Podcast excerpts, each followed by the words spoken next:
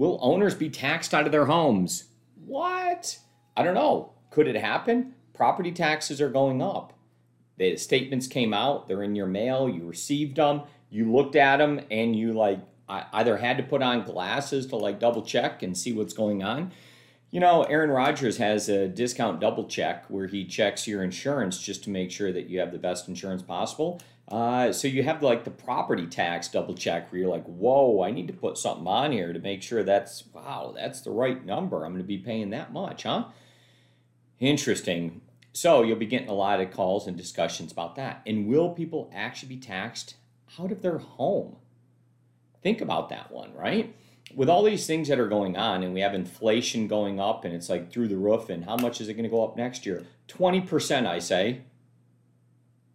Yep, 20% is my number that I think inflation is going to go up year over year over the next 12 months. I think we'll be up 20% with everything considered, which is a lot.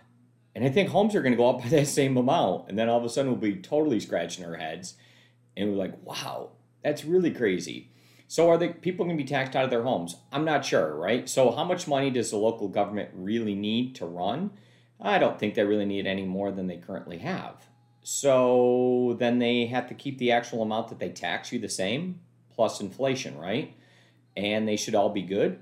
And hopefully that's exactly what does take place that your actual amount you pay to them over time doesn't double. If your property taxes go up in value, or your property goes up in value and your property doubles over, you know, a short period of time, what in the heck would the government do with twice as much money?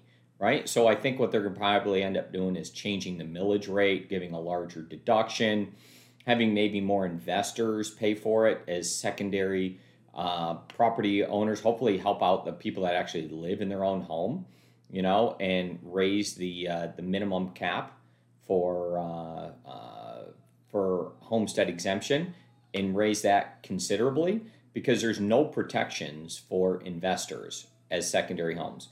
So what that ends up meaning is that investment properties are going to be really, really taxed. There's not like a cap it can go up. There's not like deductions for it.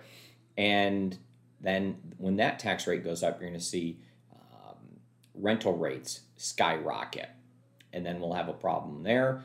So we'll figure that one out when we get there. But yeah, I see inflation going up dramatically and as well as tax inflation.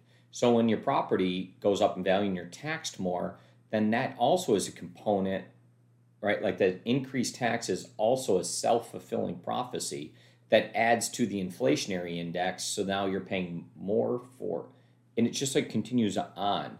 So I don't know when like somebody hits the brake and this inflation stops, but I don't know that it's happening anytime soon. So my pro- prognostication is 20% inflation for the next year. One year from today, we'll be up another 20% from where we're at. And that does cause a whole host of challenges. And I do hope that we come up with some property tax reform because it, like it's just not going to work. People's property taxes going up by so much. I did get a message the other day from Dr. Blake Bennett of Texas A&M. He's been a guest with us here multiple times and he's a very smart man and he did confirm for us that people who own their property can file a homestead exemption as of the first of the year after they purchase the property. So then they file this homestead exemption. But then your property cannot go up in value by more than 10% once you file your homestead exemption.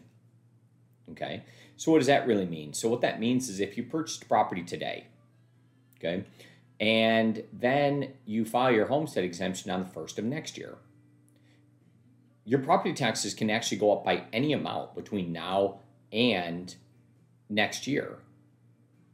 Right? And then once you file your homestead exemption, then it can only go up by 10%. So anytime between now and the first of the year, it's like unlimited appreciation uh, as far as whatever goes on for your homestead. So you're not limited by any type of cap. And uh, he made sure that he reminded me to that fact. He did call up the Collin CAD and confirm that exact information. I do have it in an email correspondence if anyone needs it and is questioning me and you're like, whoa, that's kind of crazy. And I would say that it actually is. Hmm. Anyways, yeah, I think things are out of control. Let's get some taxes down. Let's lower them. Just like lower everything.